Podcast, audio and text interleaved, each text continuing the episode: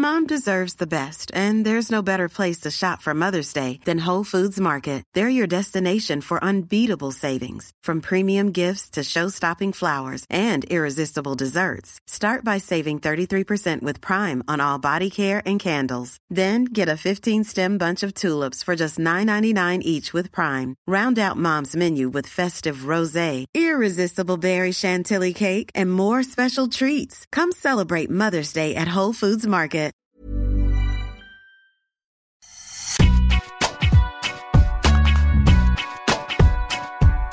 Salut à tous, bienvenue dans Deep Impact, votre podcast tennis à retrouver tous les jours sur eurosport.fr pour débriefer l'actu de Roland Garros. Je suis Adrien Yo et à mes côtés aujourd'hui, eh bien, il est excusé. Il n'est pas là, il est un digne officiel. Arnaud Di Pasquale ne sera pas avec nous ce soir. Mais j'ai mes deux fidèles acolytes. L'un est stéphanois, l'autre Rochelet. L'un est en apnée jusqu'à dimanche soir, l'autre ivre de joie depuis que La Rochelle a remporté la Coupe d'Europe face au Leinster.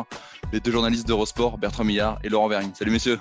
Salut Adri, salut tout le monde. Salut Adri. Alors excusez par toi, mais pas par moi, bien évidemment. Je ne laisse rien passer à Deep. Je ne l'excuse absolument pas.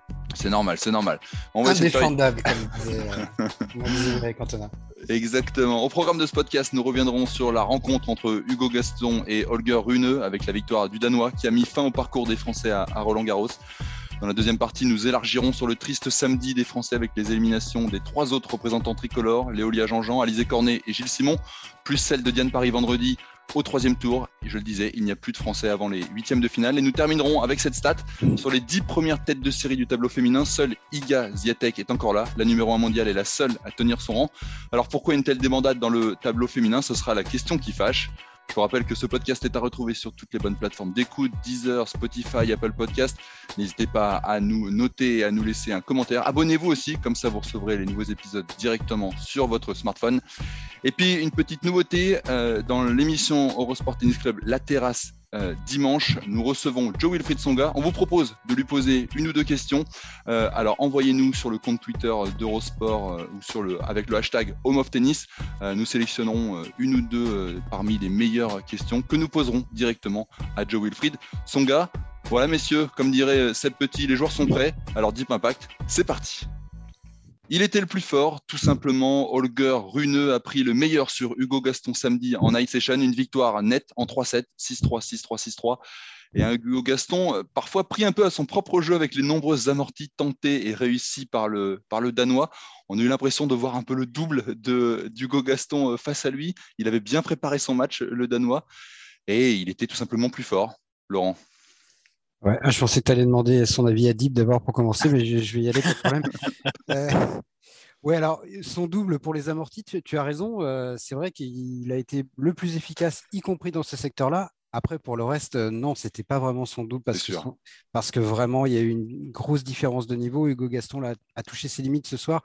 Pas aidé, je pense, par les conditions de jeu aussi. Il y avait beaucoup, beaucoup, beaucoup de vent sur le cours Philippe Chatrier. Ça ne l'a pas avantagé clairement, mais je pense que ce n'est pas la raison principale de sa défaite. Euh, Gaston l'avait dit, euh, Runeux, c'est un joueur qui, joue dur. Il dit. je trouve que c'est exactement ce qu'on a vu, l'expression euh, utilisée par le français avant le match était la bonne. Des frappes très lourdes, même, dans, même au bruit. En coup droit, il, il décoche parfois des, des frappes en coup droit qui font un bruit très très sourd. On entendait des murmures d'ailleurs dans le public euh, sur ces frappes-là. Et ça a été très très compliqué pour, euh, pour Gaston. Je trouve que Runeux m'a impressionné, pas tant au niveau du jeu, parce qu'on savait de quoi il était capable. Il a énormément progressé. On parle beaucoup de la, progression d'Alcaraz ces derniers mois. Celle de Holger Rune n'est pas encore comparable, mais le Danois vraiment est en train de franchir un cap. Et puis, il m'a impressionné dans sa gestion de, l'événement, parce que c'est un joueur de 19 ans. C'était la grande interrogation. Comment est-ce qu'il allait euh, composer avec une ambiance que l'on pressentait chaude? Alors, la température n'était pas chaude, mais l'ambiance l'était. En plus, il a été breaké d'entrée dès le premier jeu du match.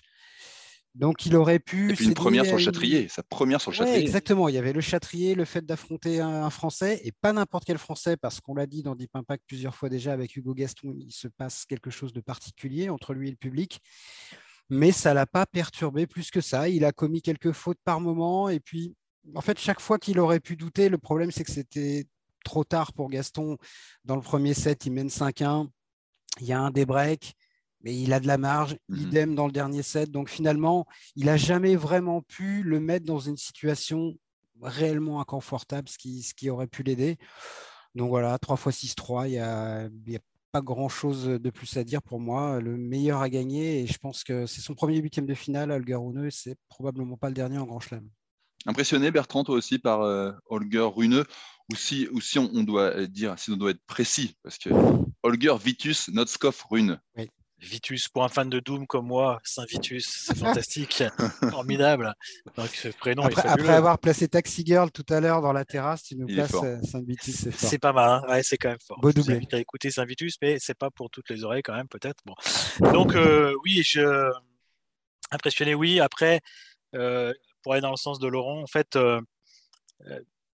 je savais que Rune était un meilleur joueur de tennis actuellement que Gaston et qu'il était largement favori sur le papier.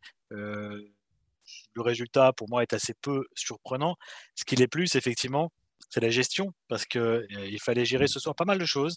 Euh, les conditions, on l'a dit, très froid. Moi, j'ai vu mon, Laurent euh, à la fin du premier set, parce que moi, je n'ai pas eu le courage, j'étais encore en salle de presse, revenir frigorifié à la fin du premier set. Donc euh, voilà, je, crois que j'avais fait le bon choix. Beaucoup de vent, on le voyait. Même ceux qui regardaient ce match à la télé, ça se voyait qu'il y avait des trajectoires très particulières, en tout cas au, début du match, mais même encore un peu, parce que là, je même après le match, je voyais des papiers voler dans tous les sens, donc donc déjà ça. Et puis, moi, je me disais que on avait dit dans le podcast, si de, euh, Hugo Gaston avait une chose, c'était un peu une conjonction de plusieurs, de, pas mal de facteurs. C'est que lui, déjà, joue très bien, qu'il arrive à l'embrouiller un peu avec son jeu, avec ses amortis, etc. Et qu'avec euh, la, que la mayonnaise prenant, euh, avec éventuellement un bon début de match, un public très très chaud, que Rune éventuellement s'agace un peu, puis qu'il est très jeune aussi, éventuellement un peu comme Alcaraz à Bercy, oui, peut-être un petit peu sortir du match, s'agacer, s'énerver, se frustrer. ça n'a pas été le cas. ce match a commencé par un échange de break qui donnait un peu le ton. Euh, Hugo Gaston, parfois je dis, c'est un peu le Diego Schwartzmann français, toute proportion gardée bien sûr, mais euh, dans le fait qui, perd souvent son service, mais qui, break aussi assez souvent.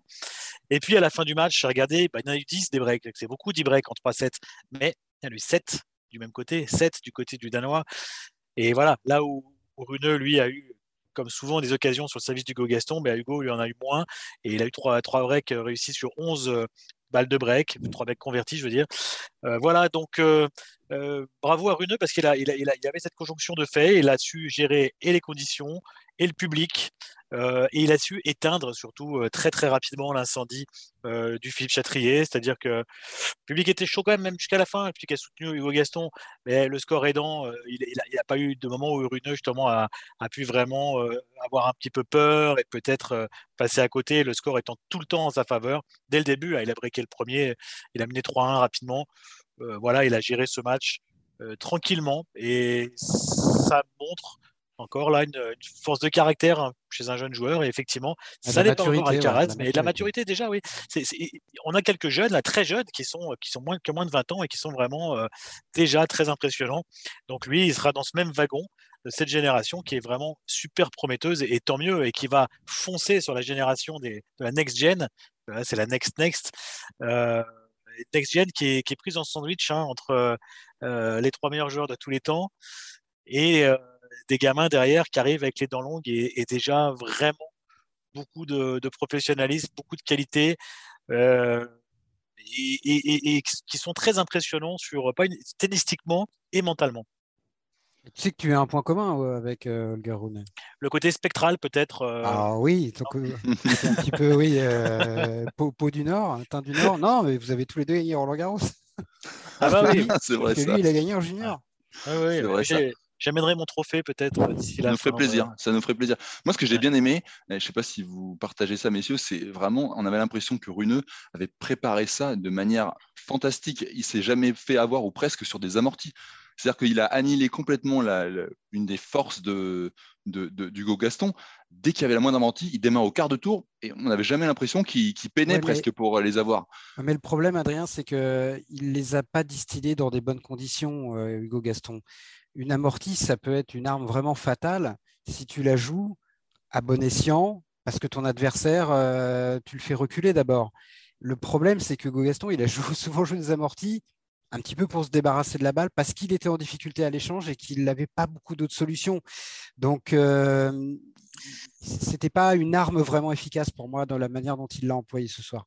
c'est un peu le problème. Comme tu viens de le dire, peu, peu de solutions parce que en fond de cours, voilà, c'est plus puissant. Euh, il, a été impressionnant sur certains échanges quand même. Il y a quelques, quelques points assez longs, quelques échanges longs, et j'ai trouvé vraiment Runeux très, très consistant. Euh, il frappe euh, plus fort que Gogaston. Il a, il a déjà beaucoup d'armes. et voilà, donc il fallait trouver des petites parades, mais ça marche pas à tous les coups. Et puis bah, et, les autres joueurs commencent à le connaître aussi, Hugo Gaston. Et puis eux, ils se connaissent très bien pour le coup. Ils se connaissent très bien. Puis d'ailleurs, ça s'est vu à la fin à la poignée de main. Beaucoup de respect. Et le coup d'Alcaraz, ça marche, ça marche pas à, chaque fois. Tu vois, lui, effectivement, il a été pris par le public de Bercy ce jour-là. Mais ça peut pas fonctionner à, tous les coups. Là, il y avait quand même une grosse différence de niveau. ce soir, et puis, là, il a trop mal servi. C'est-à-dire que déjà, Hugo Gaston, c'est pas un grand serveur, mais quand il a, je crois que c'était sur le premier set où il était à, moins de 50% de première balle, il, se retrouve vraiment en très très grande difficulté derrière sa seconde. Donc, euh, il s'est fait agresser constamment. Et voilà, je pense que face à un joueur de ce type, il touche quand même ses limites. Et s'il veut briller, s'il veut progresser vraiment au classement, et ne pas être qu'un joueur de coups euh, parisien, on va dire, euh, ce qui serait déjà, est déjà très bien pour le public français. Ce qu'il a fait en deux Roland et un Bercy, il y a des joueurs français qui ne le font pas en une carrière. Mais s'il veut aller au-delà de ça, il va falloir qu'il étoffe sa palette quand même d'une manière ou d'une autre. Ce ne sera pas possible autrement. Alors, il ne deviendra jamais euh, Johnny Sner au service. Il ne deviendra jamais un immense frappeur parce qu'il a le physique qu'il a. Mais tu parlais de Diego Schwartzmann. Diego Schwartzmann, quand même, à l'échange, euh, il y a plus de poids dans la frappe, c'est le cran au-dessus. Il faut qu'il se rapproche de ça. Voilà, oui. Il y, a, une grosse explosivité chez Schwarzman. Après, Schwarzman fait figure d'exception, hein, honnêtement, aujourd'hui, avec son mètre 68, être à ce niveau-là euh, sur le circuit, c'est de plus en plus rare. Et Ça veut dire qu'il a, forcément des armes euh, exceptionnelles. oui, par ailleurs. En défense aussi. Et on a, on a deux, on a nos deux gauchers, la français Hugo et Corentin Moutet, bah, il culmine à 75, peut-être un tout petit peu plus pour, euh, pour Hugo Gaston. Malheureusement, en tennis moderne, c'est très difficile avec ce, déficit de taille. On voit que les joueurs sont de plus en plus grands. Regardez euh, ceux qui arrivent. Alcaraz, il fait un 85, puis c'est Roger Federer un peu en, taille. Un 85, c'est la limite basse, j'ai envie de dire aujourd'hui. Ça va encore, hein, bien sûr, mais c'est du 1,85 à 90. Regardez les, les Tsitsipas, les Medvedev, euh, c'est encore plus grand. Zverev, Medvedev, c'est quasiment 2 mètres.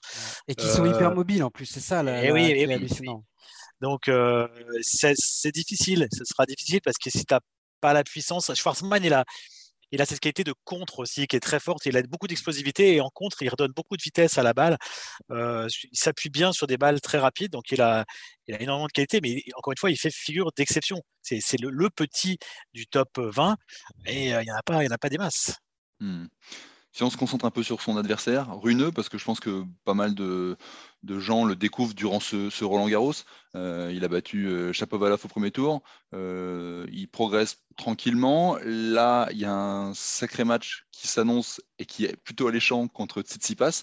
on n'en parle on n'en parlait pas trop de Runeux, mais Runeux, c'est la même génération qu'Alcaraz. Euh, pour avoir préparé une vidéo euh, sur les petits as euh, cet après-midi avec Alcaraz, il, était la même, il, a, disputé la même tournoi des petits as qu'Alcaraz en 2017. Alors, n'a gagné, mais c'était déjà les, voilà, il était déjà là. Est-ce que ça peut être la surprise de, de ce Roland Runeux, vu ce qu'on voit là jusqu'ici? Il peut aller faire, euh, il peut aller titiller euh, Tsitsipas, surtout de ce alors Tsitsipas, il s'est un peu repris, mais qu'est-ce qu'on, qu'est-ce que vous en pensez vous? Ouais, ça sera, je pense que ça sera pas un match facile pour Tsitsipas. Après, attention, il y a, on arrive en seconde semaine. Tsitsipas commence à avoir une belle expérience des secondes semaines, euh, des gros matchs, des gros cours. Il a été finaliste ici l'an dernier. Il a, je crois, franchi le cap dont on a parlé c'est-à-dire ces fameux deux premiers tours qui ont été vraiment difficiles. Il y avait beaucoup de pression. On a parlé du tableau qui pour lui semblait très ouvert et, du fait qu'il a eu du mal peut-être à gérer ça dans les deux premiers tours. Maintenant qu'il a passé ce cap de deux tours très difficiles, il s'est libéré. On a vu aujourd'hui qu'il s'est vraiment libéré. Il a, mis une trempe aujourd'hui à Michael Himmer. Alors évidemment, de nouveau, l'opposition va monter au prochain tour parce que Runeux, c'est certainement plus fort que, mais je, néanmoins, je, je laisse passe, je pense, largement favori. Ça va quand même dépendre un peu aussi du début de match, mais je le vois favori. Un match euh, probablement accroché, mais je, vois le grec quand même euh, pouvoir gagner. Mais euh, voilà, mais c'est vrai qu'il devrait y avoir match hein, quand même. Laurent? Oui, je suis d'accord. Je suis d'accord. Après, c'est difficile avec un joueur comme Holger Rune qui est en pleine ascension, euh, qui vraiment a beaucoup, beaucoup de confiance, mais dont on ne sait pas encore exactement jusqu'où il peut aller à très, très court terme. Donc, quand je dis à très, très court terme, c'est déjà dans ce tournoi. Euh, peut-être qu'il ne nous a pas encore tout montré, c'est possible aussi. Mais là, euh, s'il passe, alors oui, il a battu Chapovalov, c'est une grosse perf, hein, mais bon, Chapovalov, c'est un joueur en grand chelem qui est quand même encore très fragile. Et, c'est du cristal, hein, Chapovalov. Hein. Ah ouais, c'est, il est capable d'aller en quart euh, ou même en demi. Hein, il l'a déjà fait, même dans un, au cours des 12 derniers mois d'ailleurs. Mais euh, voilà, il peut aussi passer complètement au travers. Et je pense que là, Tsitsipas, c'est vraiment effectivement, Bertrand a raison, on est sur, sur un autre niveau, pas forcément tant tennistiquement parlant, parce que Chapovalov, il est capable d'être irrésistible au plan du jeu. Mais dans un grand chelem, dans une quinzaine comme ça, et une fois qu'il est lancé, euh, c'est vraiment l'étoffe supérieure pour moi. Donc, euh, si Titi passe, euh, ne retombe pas dans ses travers de début de tournoi, il, doit, il doit passer. Il doit gagner ce match-là, sous réserve, encore une fois, que Holger Rune ne franchisse pas encore un cap et, ne sorte pas quelque chose qu'il ne nous a pas encore montré. En tout cas, c'est un des huitièmes euh, qui me, qui me, qui me botte bien, moi. J'ai bien envie de voir ce que ça donne. Ouais, ça me titille bien. J'ai bien envie de voir cette opposition. Euh, on va passer à la deuxième partie, messieurs. On va élargir un petit peu sur les, sur les autres Français.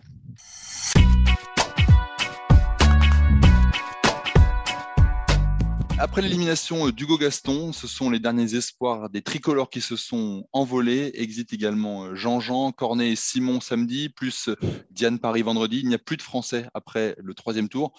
Alors on en a pas mal parlé hein, tout au long de cette semaine, de cette première semaine dans Deep Impact. Laurent, tu vas me dire que c'est logique. c'est un peu ce qu'on pressentait. Déjà, c'était bien d'avoir autant de Français au troisième tour.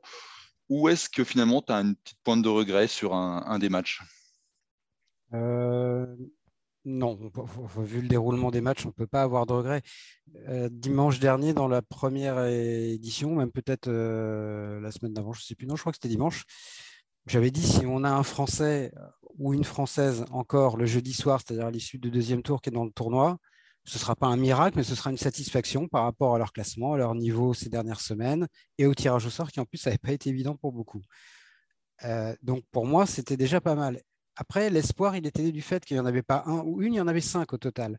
Donc c'est vrai que sur cinq, on se disait, voilà, il y a quand même une vraie chance de pouvoir en avoir au moins en seconde semaine. D'autant que sur le papier, eh oui. c'était que des matchs pas faciles, parce que de toute façon, il n'y a pas de match facile mais il n'y avait pas non plus, c'était pas Sviatek euh, ou euh, Nadal ou Djoko ou Alcaraz, c'était potentiellement jouable. Mais euh, là, franchement, il n'y a, pas eu photo sur ces cinq matchs. C'est, pardon, c'est cinq raclés. Quoi. Enfin, celui qui a le mieux résisté, c'est Hugo Gaston qui a pris 3-3 et 3. Donc, il n'y a pas de regret à avoir sur ces matchs-là. Ils sont tous tombés sur beaucoup plus fort qu'eux. Alors aussi pour des raisons, Alizé Cornet un cas un petit peu à part parce qu'elle était blessée. On en reparlera, j'en reparlerai peut-être après. Je vais laisser la parole à Bertrand, mais je pense que si elle avait été raisonnable, elle ne serait pas venue sur le cours. Mais quand on est français à Roland, on n'a pas, forcément envie d'être raisonnable et ça se comprend complètement, mais elle n'était pas en état de jouer, très clairement. Gilles Simon, je pense, était carbonisé au 12e degré. et puis les autres ont juste été vraiment nettement dominés. Paradoxalement, la, plus grosse déception pour moi, et c'est dur de dire ça quelque part, c'est Léolia Jean-Jean parce qu'elle ne s'est pas exprimée comme elle avait pu le faire lors des deux premiers tours. Et c'est ce qui me laisse un petit regret. Donc, au-delà du fait qu'il n'y ait, pas eu de victoire, c'est le fait qu'il n'y ait même pas eu un seul match vraiment dans ces cinq euh, duels-là. C'est ça qui est un peu, un peu décevant. Après le bilan, parfois on dit bien, mais peut mieux faire. Là, je pense que je dirais correct, mais ne pouvait pas faire mieux pour le tennis français. Voilà. Ouais, la, sensation qu'on peut euh, avoir aujourd'hui, c'est un peu celle que vous avez dû connaître. Euh, moi, j'ai déjà connu, vous l'avez forcément tous connu. C'est quand on fait un rêve euh, fabuleux et qui est extraordinaire, on a vraiment l'impression que c'est la réalité. D'un seul coup, on se réveille. Donc, pour Adrien, ce serait de faire la passe décisive à Kylian Mbappé en finale de Ligue des Champions, par exemple. Et puis, puis Laurent, euh, vêtu du milieu du FC Nantes, qui rentre comme ça c'est l'Europa League l'année prochaine. Et, il est joueur contre toute attente. Laurent Verne est titulaire et il joue, euh, contre l'Ajax. J'ai arrêté de rêver depuis longtemps. Il fait, il fait un triplé contre l'Ajax avec Nantes. Bon voilà. Et puis d'un coup, bing, ah, bah, là, il y a vos femmes qui vous réveillent. Qu'est-ce que tu fais là Il faut préparer le petit déj. Bon. Et là, bing, ah, c'était un rêve, c'est pas possible. Et ben là, c'est un peu pareil. C'est-à-dire que tu, tu, tu dis, mais c'est pas possible, un des Français qui marche bien. Les filles, il y a trois filles là, les tableaux sont pas mal. Le tableau est correct, on va peut-être en avoir eu, pourquoi pas deux qui vont aller plus loin. Et puis, et puis Gilles, euh, il a déjà tellement de, fait de grands matchs, il a déjà inquiété Silic, aussi, il est vieux finalement, un peu moins, mais quand même. Et puis, euh, et puis Gaston, avec le public là du central, il va, il va réussir quelque chose contre Runeux. Et non, bing, patatras, tout s'effondre. Euh, et on revient sur Terre.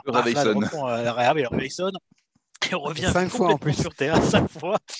Bah, parfois, tu appuies snooze, là, ouais. C'est pareil, toutes les 10 minutes. la cinquième, il faut vraiment se réveiller. Donc, euh, bon, malheureusement, euh, oui, ça a été un quintuple réveil euh, difficile.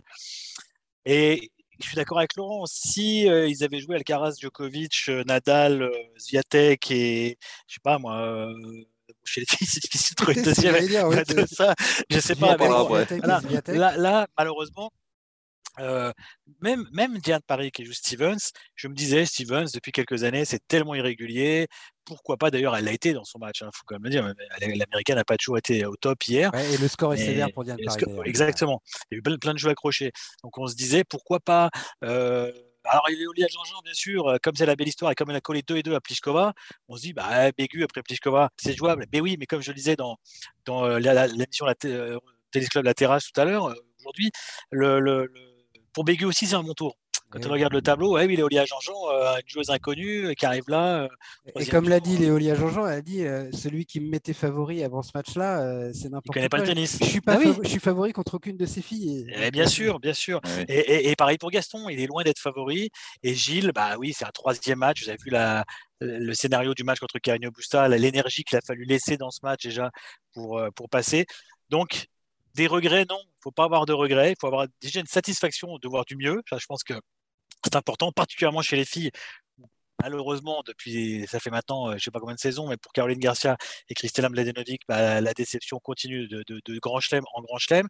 Alizé Cornet, quart de finale en Australie, elle a quand même tenu son rang. Elle, elle était blessée, donc on ne pas lui en vouloir de, partir.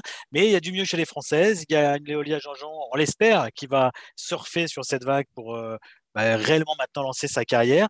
Et il y a des jeunes qui arrivent. Diane Paris, quand même, euh, arrive. il y a beaucoup, beaucoup, beaucoup de progrès encore à faire, évidemment. Mais j'ai quelques espoirs en cette euh, jeune fille qui, en plus, a un magnifique revers à une main. J'espère qu'elle va pouvoir, je ne dis pas euh, gagner Roland Garros, mais peut-être à un moment donné prétendre au top 50 déjà et, devenir une chose régulière en troisième tour, quatrième tour de Grand Chelem déjà. Voilà, donc il y a, du mieux. Il faut déjà se contenter. Il faut déjà se dire ouf, on stoppe un peu l'hémorragie. Maintenant, bah, il y a des nouvelles générations qui arrivent. Donc, euh, on a une grosse génération qui stoppe chez les garçons. On a beau dire, c'était une très grosse génération qui va, qui va arrêter petit à petit. En plus, il n'y avait pas Gaël, mon fils, là, cette année. Donc, euh, voilà, il faut être patient. Mais on, termine côté français ce, Roland Garros avec, quand même, avec un petit peu d'espoir, un petit peu de chaleur dans le cœur, quand même, malgré ce réveil douloureux. Je dirais que si c'était un bulletin de notes, ce serait la moyenne, quoi, mais sans, sans, sans la passable. Hein. Même entre 10 et 12, tu vois, 10, 11, mmh. voilà. C'est, c'est... passable, ouais. 5 au troisième tour, c'est pas mal, d'autant que là-dedans, il y en a beaucoup pour qui c'était le, le, première, notamment chez, je pense chez les filles. Quoi. Mais ce qu'il faut maintenant, c'est arriver, paradoxalement, cette saison qui est franchement catastrophique, les deux il y a une très belle satisfaction et une demi-satisfaction sont les deux grands chelems. L'Open d'Australie avait été inespéré avec deux quarts de finalistes. Ah, vraiment, euh, ça tombait quasiment de nulle part. Et là, un Roland où il n'y a pas la perf, il n'y a pas le quart ou la demi, mais cinq au troisième tour. Encore une fois, dans le contexte mon tournoi où tu n'as aucune tête de série, bah, c'est pas si mal, d'autant que pratiquement tous pour arriver au troisième tour. Ils ont fait une perf contre une tête de Exactement. c'est ça, le truc. Euh, Ils sont pas arrivés là en battant le 150e et un lucky loser. Euh, Carino Busta, c'est top 20. Euh, c'est solide en Grand Chelem, Carino Busta. C'est solide en Grand Chelem. Hein. C'est solide, oui. De minor, c'est pas mal quand même. Hein. C'est un joueur qui, est, qui, est, autour du top 20. Pliskova, bon, même si Pliskova a joué, 15-4 par moment euh, contre Léolia Jean-Jean, mais c'est quand même une ancienne numéro 1 mondiale. Diane Paris qui sort Kreshikova, bon, eh oui. Kreshikova a joué 5-6, mais, mais voilà, c'est quand même pas mal. Mais maintenant, ce qu'il faut, c'est arriver à pérenniser ça semaine après semaine et pas attendre. 3-4 euh, mois pour faire une perf. Je, pense à une fille comme Fiona Ferro, il y a un an et demi, elle, était, elle avait fait un très bon Roland Garros.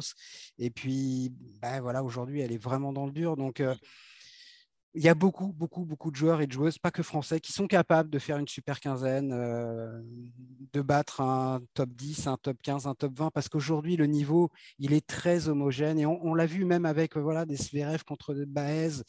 Il y, a potentiellement, à part peut-être pour Nadal et Djokovic, il n'y a, pas beaucoup de matchs vraiment très faciles en Grand Chelem, même pour les top joueurs et pour les top joueuses. Zviatek chez les filles, Nadal, Djoko, mais regardez tous les autres, mm. ils en ont bavé à un moment ou un autre. Hein. Yassim, il a été mené 2-7-0, Alcaraz, il a sauvé une balle de match. Euh, Zverev, pareil, passe, il a ramé. Donc, euh, donc ça, ils ont beaucoup à pouvoir le faire. Mais si on veut euh, pérenniser ça, bah, ça se fait pas que dans les grands chelems, mais ça se fait semaine après semaine sur tous les tournois, les 250, les 500, les 1000. C'est ça qu'il faut arriver à faire. Mhm. Et n'oublions pas que nous avons un grand gourou, euh, Georges Goven, 74 ans, messieurs, qui est, reparti au charbon. Hein. Et il les fait vraiment pas. est reparti au charbon avec des trois jeunes joueuses euh, françaises, dont Océane Babel qui a atteint le troisième tour des qualifs euh, ici. Alors il me l'a dit l'autre jour ça progresse, il y a beaucoup de boulot encore, mais on va faire le boulot et on va les faire progresser.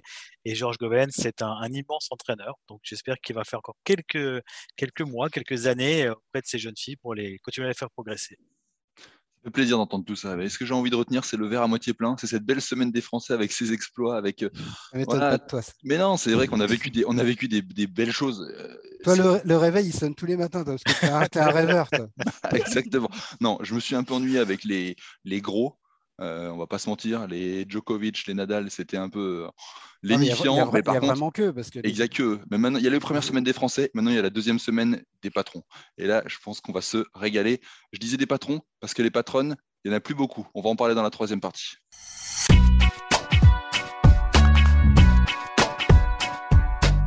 Krejcikova, Sakari, Badoza, Kontaveit, Jabber, Sabalenka, Pliskova, Collins et Muguruza, elles ont toutes deux points communs. Elles sont toutes dans le top 10 mondial et elles sont aussi éliminées de Roland Garros à l'aube de la deuxième semaine.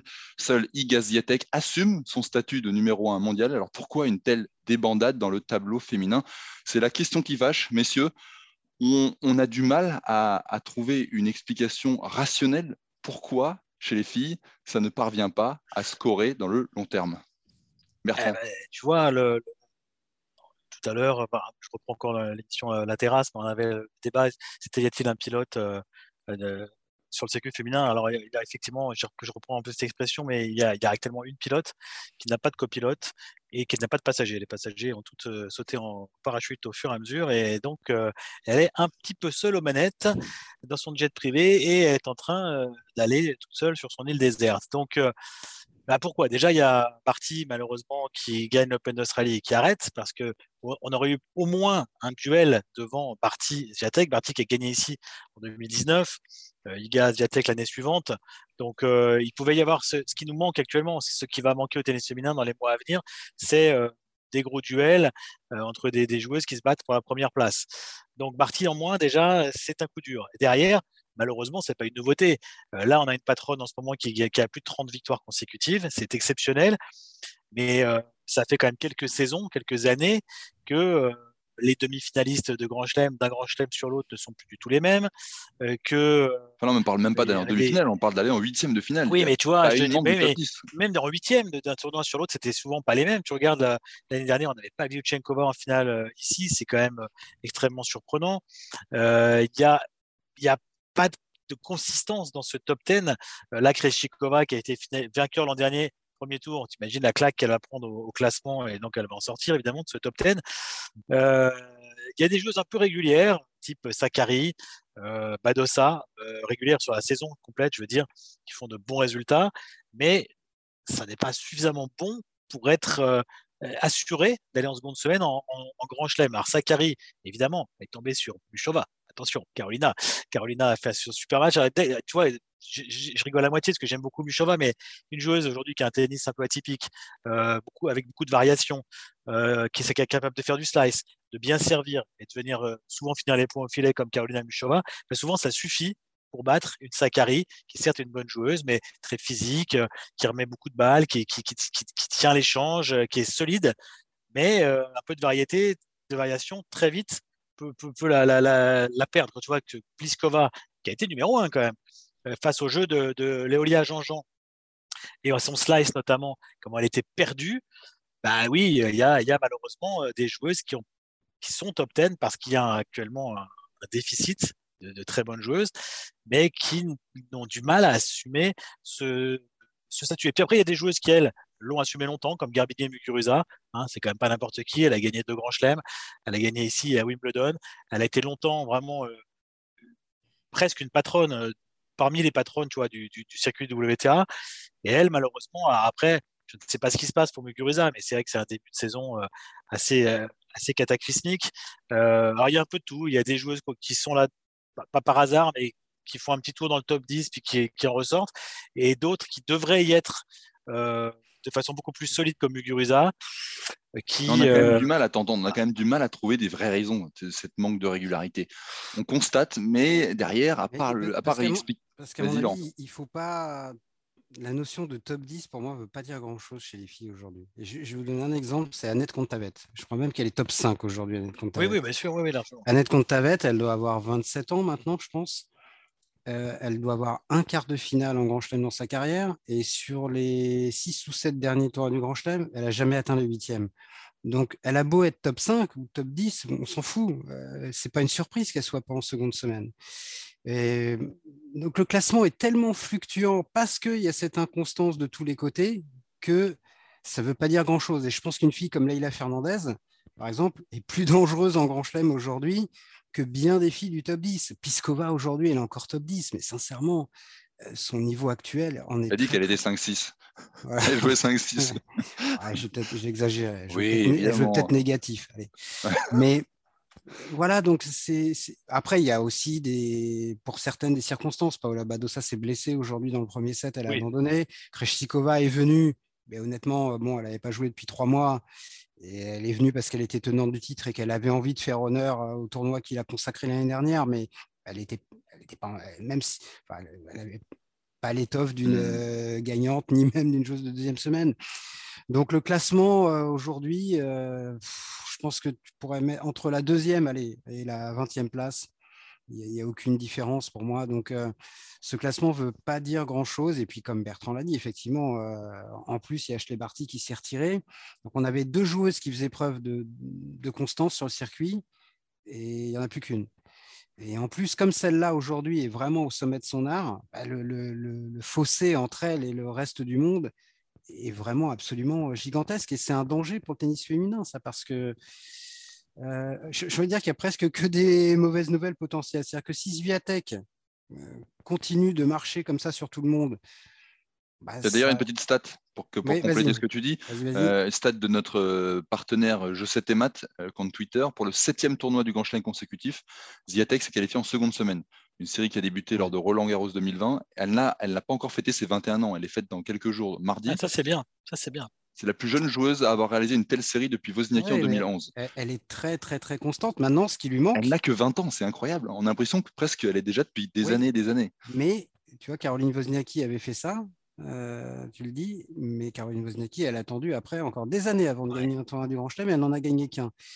Iga Swiatek, pour qu'elle soit la, la, vraie patronne du circuit, il faudra qu'elle gagne d'autres grands chelems. Honnêtement, j'ai aucun doute sur le fait qu'elle le fasse. Mais si elle ne gagne pas ce Roland Garros, alors qu'elle arrive avec quasiment 30 victoires de suite, qu'Ashley Barty a pris sa retraite, et qu'en plus toutes les autres derrière elle sont en décomposition totale, mhm. euh, je pense que ce sera assez difficile à gérer et à digérer pour elle, à mon avis. C'est vrai que par rapport à ta question, Adrien, c'est vrai que les raisons sont multiples et que c'est pour ça qu'on ne peut pas faire une, réponse globale. Parce que les cas individuels, tout est très différent entre celles qui prennent sa retraite, euh, celles qui sont démotivées. Regarde Osaka, le problème qu'elle a eu euh, psychologique. Euh, euh, bon, Zaka, c'est une joueuse de dur hein, en plus. C'est pas vraiment une joueuse de surface comme le gazon ou la terre battue, mais voilà, elle est un peu en moins bien. Muguruza, est-ce qu'il y a une usure, manque de motivation? On a un peu l'impression quand même parfois quand on la voit jouer que voilà, c'est actuellement tennis, ça n'a pas l'air d'être forcément sa priorité numéro un. En tout cas, elle est vraiment en doute. la vraie grosse déception, c'est Jabber peut-être. Jabber, oui, Jabber, a, Jabber a peut-être trop joué avant. Elle a fait, c'est vrai qu'elle était attendue comme deuxième ou troisième favorite ici. Elle perd d'entrée sur le central, c'est dur. Hein, le premier dimanche sur le central, euh, conditions euh, pas, idéales. Euh, mais c'est pareil, donc là c'est un peu mental. peut-être un peu de fatigue, mais voilà, les raisons sont finalement très multiples. Mais les américaines, regarde Stevens qui avait gagné l'US Open, qui derrière a un peu coulé, qui rejoue de temps en temps bien, mais pas très souvent. Madison Keys qui joue bien dans ce tournoi, mais ça c'était pas du tout le cas en début de saison. ça aussi c'est surprenant. D'un seul coup, parfois, tu as une joueuse qui se remet à bien jouer, mmh. alors qu'on l'attendait pas du tout. Keys, moi, je l'attendais pas du tout sur ça, Roland Ça, c'est aussi dû au fait, Bertrand, que justement, comme il y a, y, a, y a pas vraiment de hiérarchie, mettons Sviatek de côté, quand tu as des joueuses comme ça qui sont des joueuses avec énormément de talent, quand, tu as gagné un grand chelem, que tu as fait des finales, je pense à des Stevens, des Anisimova, même des Muguruza qu'on avait vu revenir en finale de l'Open d'Australie alors qu'honnêtement plus personne ne l'attendait.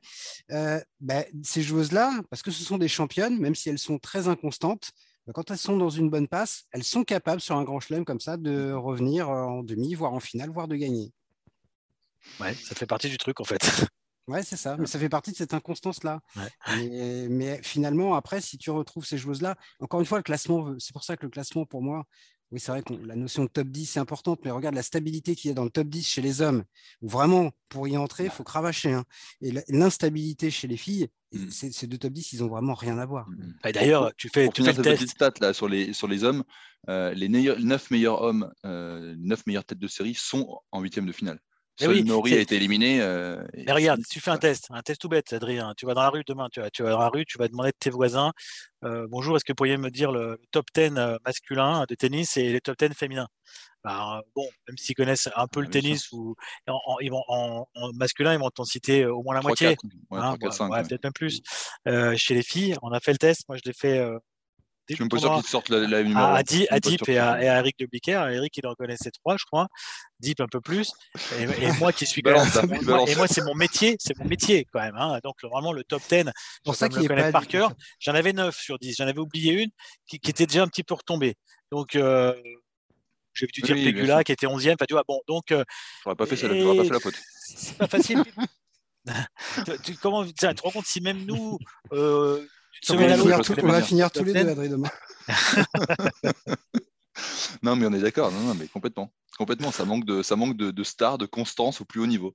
Et ça manque de Djokovic et de, Nadal du côté du tableau féminin. Ça manque de constance. Euh, nous, on a, on a quand même constance. On a la nôtre. On a la Nous, on a constance. Qui est pas loin d'ici d'ailleurs, dans une cabine proche de celle où je me trouve actuellement, qui, commente maintenant et tout. Ah, mais plus à cette heure-là, hein, parce qu'à cette heure-là, il était tout seul dans le stade. Elle est sur une, là, oui, là, ça va être pas tard de faire virer. Elle est sur une, elle est sur une lancée exceptionnelle. Et d'ailleurs, elle est devenue, et Constance, la nôtre, elle est devenue indispensable à, tout le, à tous les suiveurs du tennis. Hein. je lui ai dit là que tu as une grosse pression maintenant. c'est vrai ça. Bon, et eh ben, c'est bien, messieurs. Allez, Deep Impact, euh, c'est terminé pour aujourd'hui. Euh, je vous rappelle que euh, dimanche, Joe Wilfried Songa est l'invité de l'émission Eurosport Tennis Club La Terrasse euh, à 17h45 sur Eurosport 1 et on vous propose de lui poser une ou deux questions. Envoyez euh, vos questions sur le compte Twitter d'Eurosport, at EurosportFR avec le hashtag Home of Tennis. On sélectionnera une ou deux questions qui seront directement posées à Joe Wilfried Songa. messieurs, nous, on se retrouve demain, toujours. Toujours à 3 ou à 4, on verra.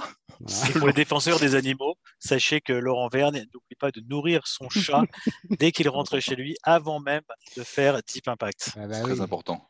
c'est parce que sinon, il hurle pendant, pendant Deep Impact. Tu nous montreras quand même avant la fin. Quand même. Ce serait sympa de le voir. Je, je, je vous l'inviterai. Ah, c'est pas un petit chat C'est une grosse bête, un gros matou. Ah oui. Bon, mange bien, je peux te dire. Allez, merci, merci messieurs, et puis on se retrouve dimanche pour un nouvel épisode de Deep Impact. Salut à tous. Salut tout le monde. Salut.